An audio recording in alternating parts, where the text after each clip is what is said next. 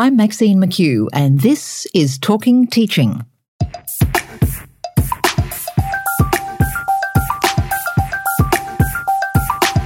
Unfortunately, the way some media organisations portray NAPLAN results, it's as if NAPLAN is the be all and end all and is the ultimate quality test of a school. This is clearly ridiculous.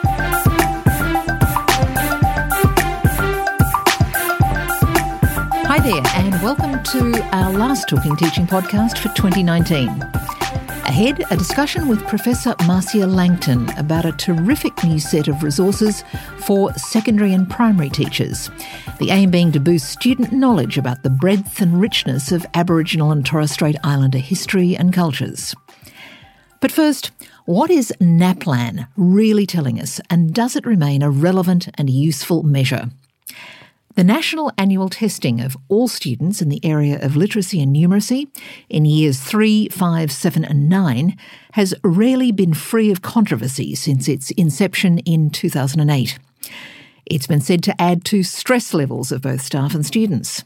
The fact that the data is published raises questions about school shaming, and it's also seen by many as a very narrow snapshot of achievement. But on the plus side, it's the only consistent data available to all government jurisdictions. And it's been encouraging and useful to see the way schools themselves are using the data to drive whole school improvement. Often it's schools in the most disadvantaged areas that have used NAPLAN as a spur to significant achievement. So, how are we doing overall? Some mainstream media reports of NAPLAN suggest student achievement is going to hell in a handbasket. That is simply not the case. Nonetheless, there is concern about particular issues, and the three East Coast states have ordered reviews of NAPLAN. I've been joined today by David de Carvalho. He's the CEO of ACARA, the Australian Curriculum Assessment and Reporting Authority, the body charged with oversight of NAPLAN assessment. David, welcome to Talking Teaching. Thank you very much, Maxine. Nice to be with you. Now, after 11 years of national testing, What's the big picture on what the data is telling us about student achievement from NAPLAN? So, after 11 years of national testing, as you say, uh, what we can say is that there has been uh, an improvement in a number of the key domains. So, for example, compared with the base year in 2008, the performance of Australian students in Year 5 numeracy, Years 3 and 5 reading, Years 3 and 5 spelling, and Year 3 grammar was above where we were 10 years ago. What's not so good is that in terms of Year 7 and Year 9 achievement in writing, that was below where we started in uh, 2011. And we started writing uh, a few years later than the other domains. Nevertheless, there are some very interesting, more recent developments in, in writing. As you may be aware, there has been some concern for some time about the trajectory of uh, writing performance on NAPLAN. But this year, in 2019, what the preliminary data is showing us that across all jurisdictions and all year levels, the writing performance ticked up this year. Now, I don't want to speculate on what's happening. It's probably quite different in each jurisdiction. But I would suggest that the focus that NAPLAN has brought to achievement in literacy and numeracy, which has highlighted the issues with writing, is helping teachers and principals and system authorities focus on the area of need that needs to be addressed. And certainly that uptick this year is encouraging. It's evidence to me of the benefits of a, a national comprehensive standardised testing regime in being able to pinpoint where we've got issues and enable system authorities and schools to start systematically addressing those issues.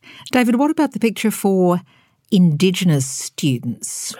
Yes, so it's a very interesting picture there, Maxine. If we look at the data over the last 10 years, certainly Indigenous students as a whole across the country are still quite a bit behind in terms of overall levels of achievement compared to non Indigenous students.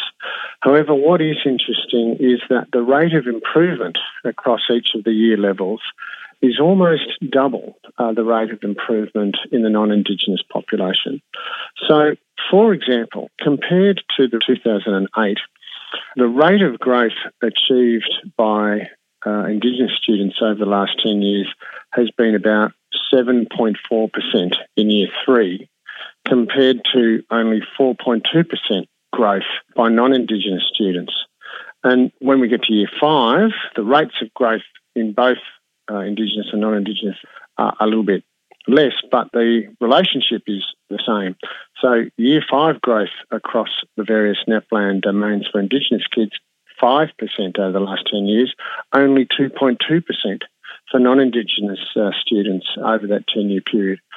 So, again, I think the focus that NAPLAN has been able to bring on just how sizable that literacy and numeracy gap is between Aboriginal students and non Aboriginal students has helped drive, I think, greater investment in those areas and a greater focus on bringing uh, Indigenous students up to speed.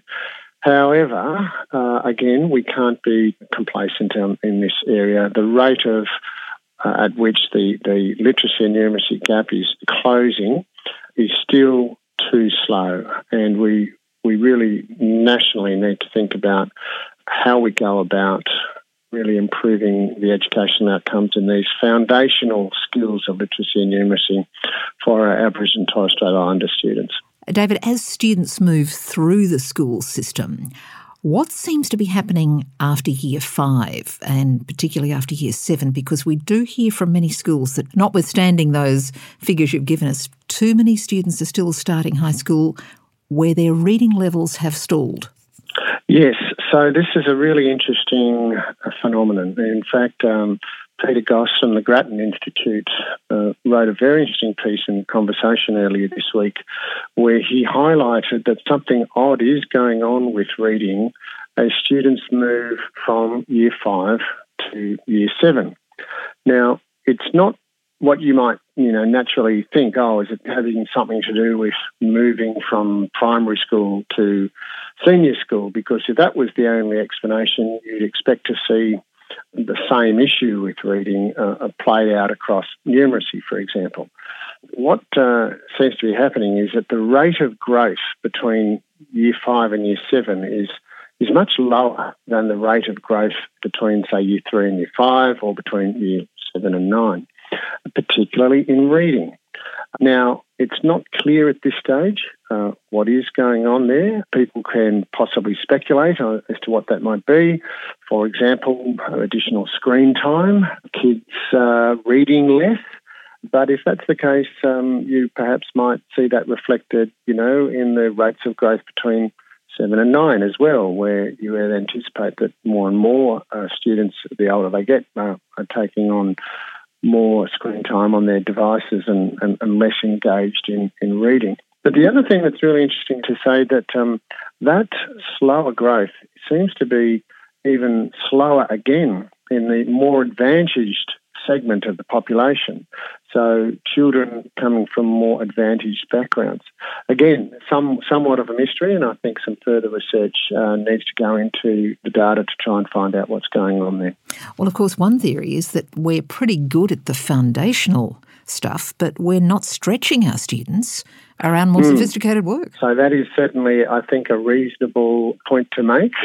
And when you look at our PISA results, Again, the drop off in our results in PISA, which is the OECD sample test that is conducted every three years in, in literacy and numeracy, the drop off in our performance there over the last 15 years or so is more because the students in the uh, more advantaged segments of the sample or the, the higher performing students, they're not performing as well. We're getting less students in that top performing band and more students in the low performing band.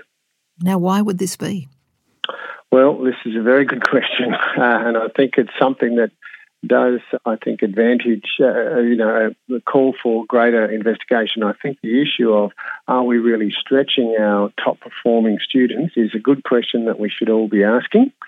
And particularly in my view, I think what is happening with reading uh, in the classroom but also outside the classroom. How many students these days, when you hop on a, uh, a tram or a train or a bus, do you see with a book in their hands? Very few. A lot of them are on their devices, communicating with their friends in all sorts of positive ways. But the the habit of reading outside school, the habit of reading for pleasure at home or on the way to school, seems to be declining uh, a great deal. And I suspect that there may be something to do with that sort of society wide change, frankly, that may be playing out here. So we're still in the speculative realm here, but it is interesting to look at those states. For instance, I know here in Victoria, they're very concerned about diminished writing skills, and a lot of effort is going on to that. Equally, we've got reviews into NAPLAN by three states. Is it a concern to you that we're we're kind of seizing on the test itself because perhaps we don't like what it's telling us? I know that is view that has been put by some people in relation to the review that is being conducted by New South Wales, Victoria, and, and Queensland and the ACT. But Minister Tehan himself has said that he's quite open to having a, a broad review in a couple of years' time when uh, everybody is online.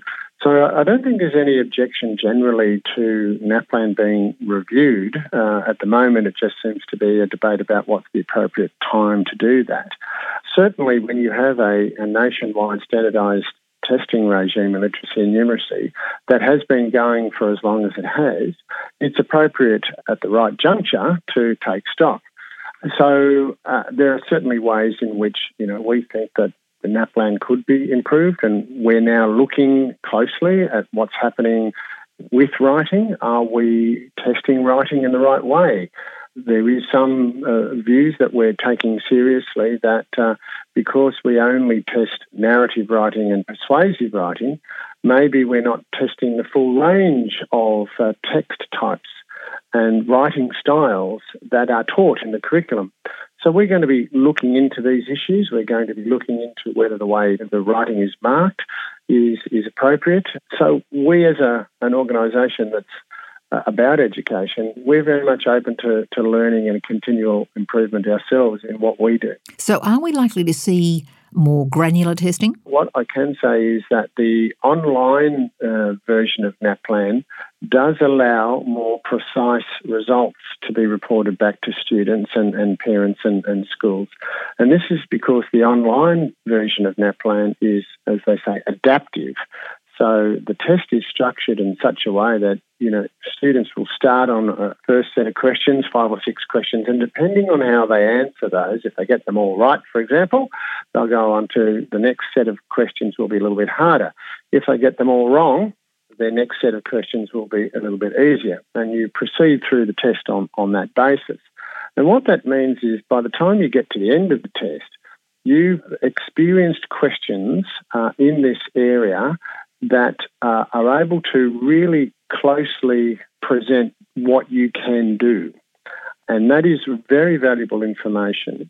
Uh, it's particularly important for kids from disadvantaged backgrounds and uh, students who perhaps are, are not doing as well as we'd like because on the pen and paper test, they might encounter repeatedly a range of questions that they just find too hard and they start disengaging uh, as they go through the pen and paper test. But if you can tailor the test in such a way that the questions are pitched at or about their level of uh, current competency, they stay engaged. And the same happens at the upper end of performance as well, where students who are uh, a bit better in their abilities are challenged more and, and pushed more uh, and so you get a result for them that is also a more accurate depiction of what their abilities are. And David, just uh, just finally, um, do you feel that in a way NAPLAN has been asked to do too much over the years? I mean, do we need more and better assessment tools? Well, I think this is a very good point, Maxine. NAPLAN should only ever be seen as part of a, an integrated and comprehensive suite of assessments. But at the moment, it is, I think, as you say, being asked to bear too much. Unfortunately, the way some media organisations portray NAPLAN results, it's as if NAPLAN is the be all and end all and is the ultimate um, quality test of a school. This is clearly ridiculous. NAPLAN uh, focuses on a very small but important uh, aspect of school performance and, and, student capability. But to pretend that the NAPLAN results are a measure of overall school quality is, is, is clearly wrong. And I think we do need to take a step back and help put NAPLAN in perspective uh, and, and uh, take some of the heat out of the debate.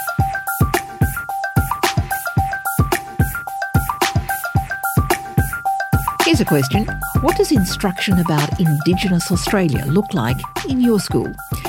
Is it limited to some discussion during celebratory events such as NAIDOC Week? A bit of dot painting for the young ones? Maybe an occasional visit from a local elder? Perhaps it's a bit more comprehensive than that. But many schools struggle with access to credible resource material that can give all students a breadth of knowledge about a way of life which, in some areas of this country, date back 65,000 years. Well, an important new project commissioned by the Department of Prime Minister and Cabinet is designed to address this deficit. Professor Marcia Langton has been pivotal in the coordination of material that can be used as units of study for both primary and secondary students, and with work completed by a diverse range of discipline experts.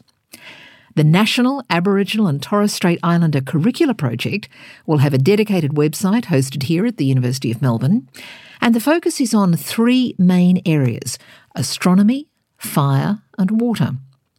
Marcia Langton holds the Foundation Chair in Australian Indigenous Studies, as well as being a leading figure in discussions around realising the ambitions in the Uluru Statement of the Heart.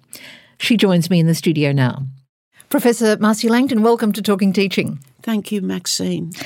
I imagine there is a dual benefit here. I mean, for students, obviously, who've not had access to this material, but for really a whole generation of teachers as well who probably were not schooled in any of this material. That's right. This is all completely new.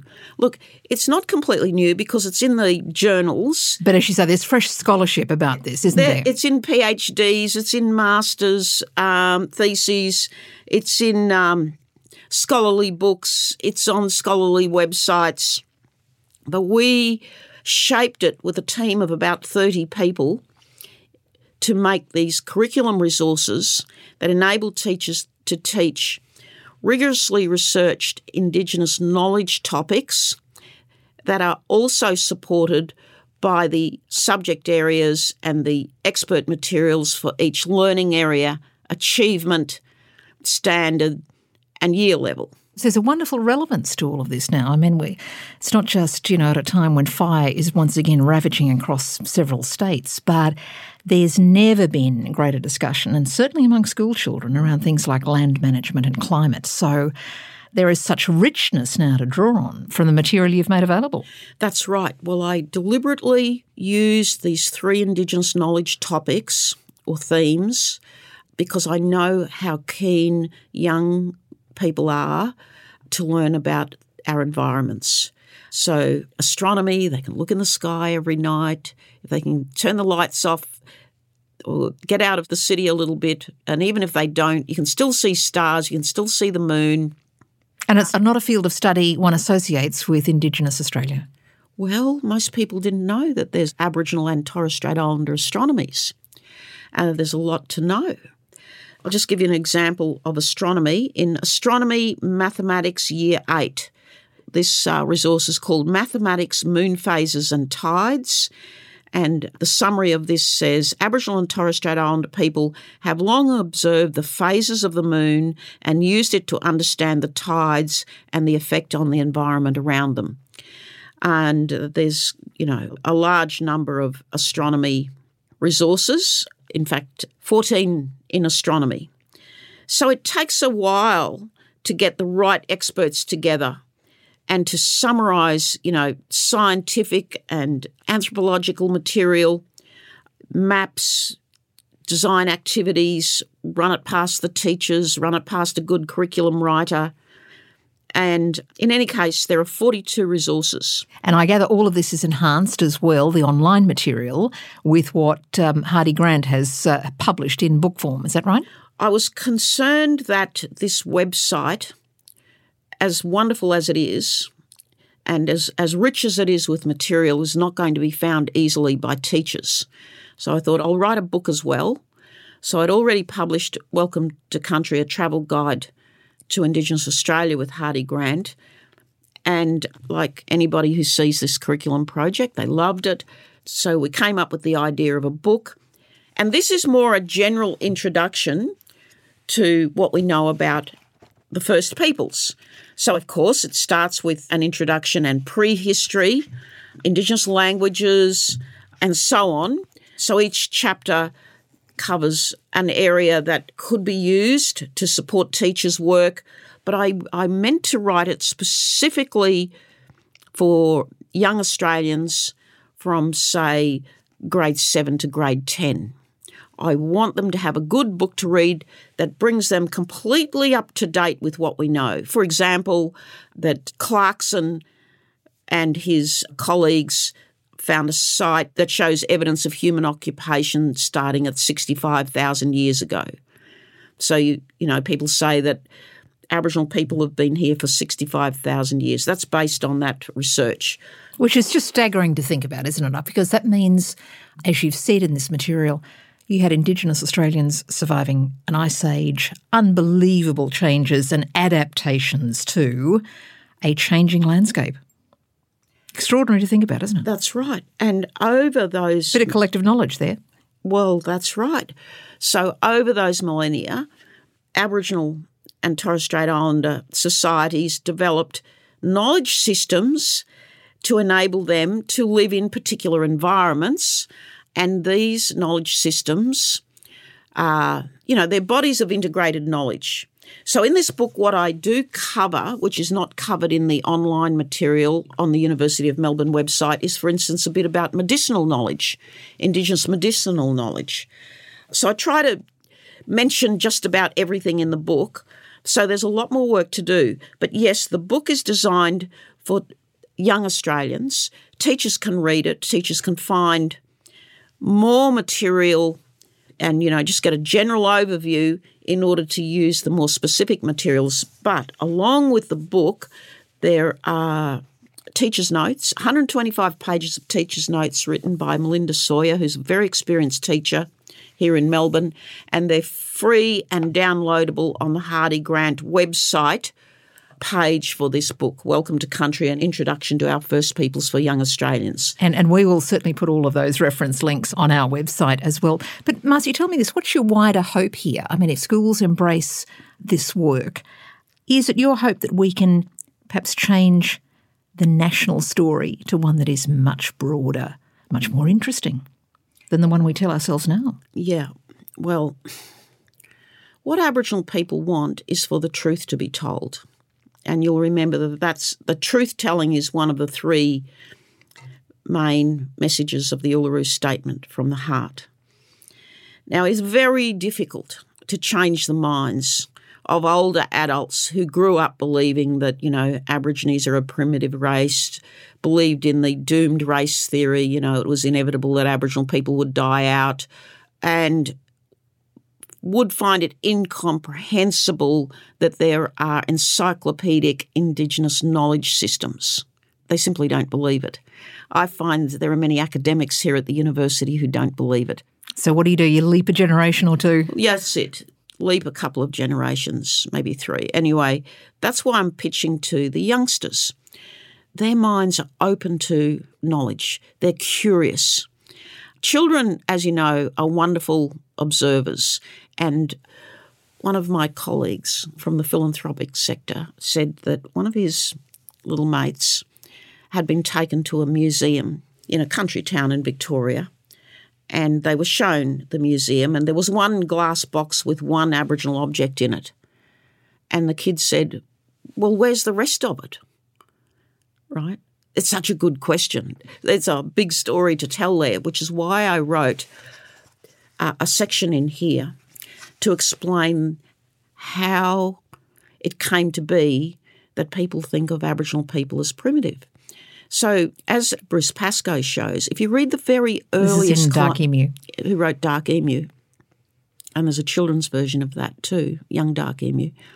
If you read the very earliest colonial records where the colonists were coming in contact with Indigenous people for the first time, there's a lot of detail. And they're seeing a new world, and it's a very different view from what you find later. So when you get to the 20th century, and in the meantime, there have been the frontier wars, pandemics, starvation, and a population disaster. We lost possibly nearly a million people in 150 years. It was a disaster. And you're old enough to remember the culture wars and Windschuttle nailing Henry Reynolds and Lyndall Ryan to the wall over a couple of footnotes.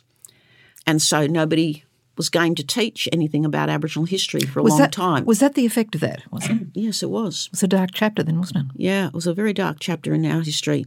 So children don't learn about Aboriginal history. And if you talk to anybody, even in our generation or younger, they say, I didn't learn anything about Aboriginal history. And people are now shocked to be reading the new mm. books that are coming out and say, why didn't we know this? In fact, Henry Reynolds later wrote a book, you'll remember, entitled Why Weren't We Told? So I explain that. And in fact, to, to bring this back to teachers, Marcia, one can understand perhaps their reluctance because they may want to teach, but they think, well, what if we get it wrong? Exactly right. Which is why we're doing these materials to make it easy for them. And it's why I chose these three environmental themes so that teachers don't have to wrangle the difficult problems of historiography, the nasty aftertaste of Windschuttle's culture wars. Did the stolen generations take place? Well, the evidence says yes. Windschuttle and a few others say no, it didn't happen. Well, there's a mountain of evidence. And I think most Australians accept now that it did. Happen. I think so too. Yeah. Marcia, I have to ask you, what what did you grow up hearing from your teachers about your culture and the cultures around you? Well, I wrote about that again in this book because I'd written about it earlier in our the book I did with Rachel Perkins, First Australians, which was the companion book to her eight episode documentary on the history of Indigenous Australia. And I wrote that, you know, when I was growing up, the teachers recited dreadful racist poetry and, you know, cited documents that called us savages and thieves and murderers. And for a long time, I didn't know who these Aborigines were until when I got a little bit older. I must have been in about grade five or six or something. I realised that they were talking about my people. And none of these descriptions were anything like the people I knew. And, you know, there was this, it was a what major shock. Did, did that hurt you? Well, I think for a while I, I wondered are there Aborigines like that? Maybe they're talking about some other Aborigines that I don't know. You know, I had a childish view of the world, but later then I realised was just this, you know, wall of racism in the school textbooks. There was nothing good to be said about any Aboriginal person except for Jackie Jackie, who escorted, I think it was Leichhardt, to um, Cape York. I think that's about the only story I got, and I grew up in Queensland as well, just yeah. like you. So there was a book written about Leichhardt and Jackie Jackie after the fact, and then you know the airport at the tip of Cape York is called the Jackie Jackie Airport. It's about one Aboriginal character in Australian history, but you know we didn't hear about Bennelong until much much later. You know we didn't know about um, David Unaipon until much, much later, decades later. So, why weren't these histories told? Because it was the end of the frontier wars, and most Australians had already, even in the colonial times, been suppressing any knowledge, any evidence of what they'd done to Aboriginal people. And it was a totally taboo subject. So they allowed a few myths to be told. And so you'll remember some of the ridiculous mythologies. And when you look at those, they're taken from Aboriginal religion, but they're nasty, tedious, childish versions of much grander ideas, much grander narratives. And so our, our culture was trivialised and infantilised. And that is what most adult Australians think of Aboriginal culture. And you can see the evidence of it on Facebook pages. So, what these curriculum materials, the University of Melbourne materials, the 42 resources under astronomy, fire, and water, and the Welcome to Country book do, and the teacher's notes, is bring children entirely up to date with what we know about Indigenous Australia from all of the experts. And it's all made very simple for teachers to be able to teach it. And uh, they can trust me or not, but I can guarantee you that I've had the most well informed experts helping me do this.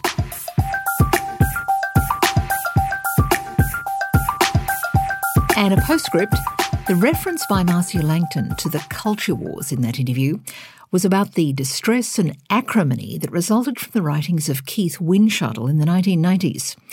Keith Windschuttle accused a number of historians of exaggerating the degree of violence against Indigenous Australians. Well, Marcia Langton's Welcome to Country books are available in most bookstores, and they make a great Christmas gift. We'll also have links to the other websites that were mentioned in that interview. Well, that's Talking Teaching for this episode and indeed for 2019. To all of Talking Teaching's listeners, thanks for your support and all the best as you finish a busy year. My thanks to sound engineer Gavin Neighbour, who's always done such a great job on the recording and post production and is a lot of fun to work with.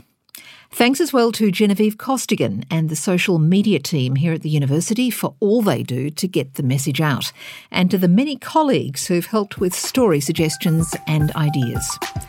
Finally, a special thanks to the Ramsay Foundation. Their generous backing has made this podcast possible. Bye for now.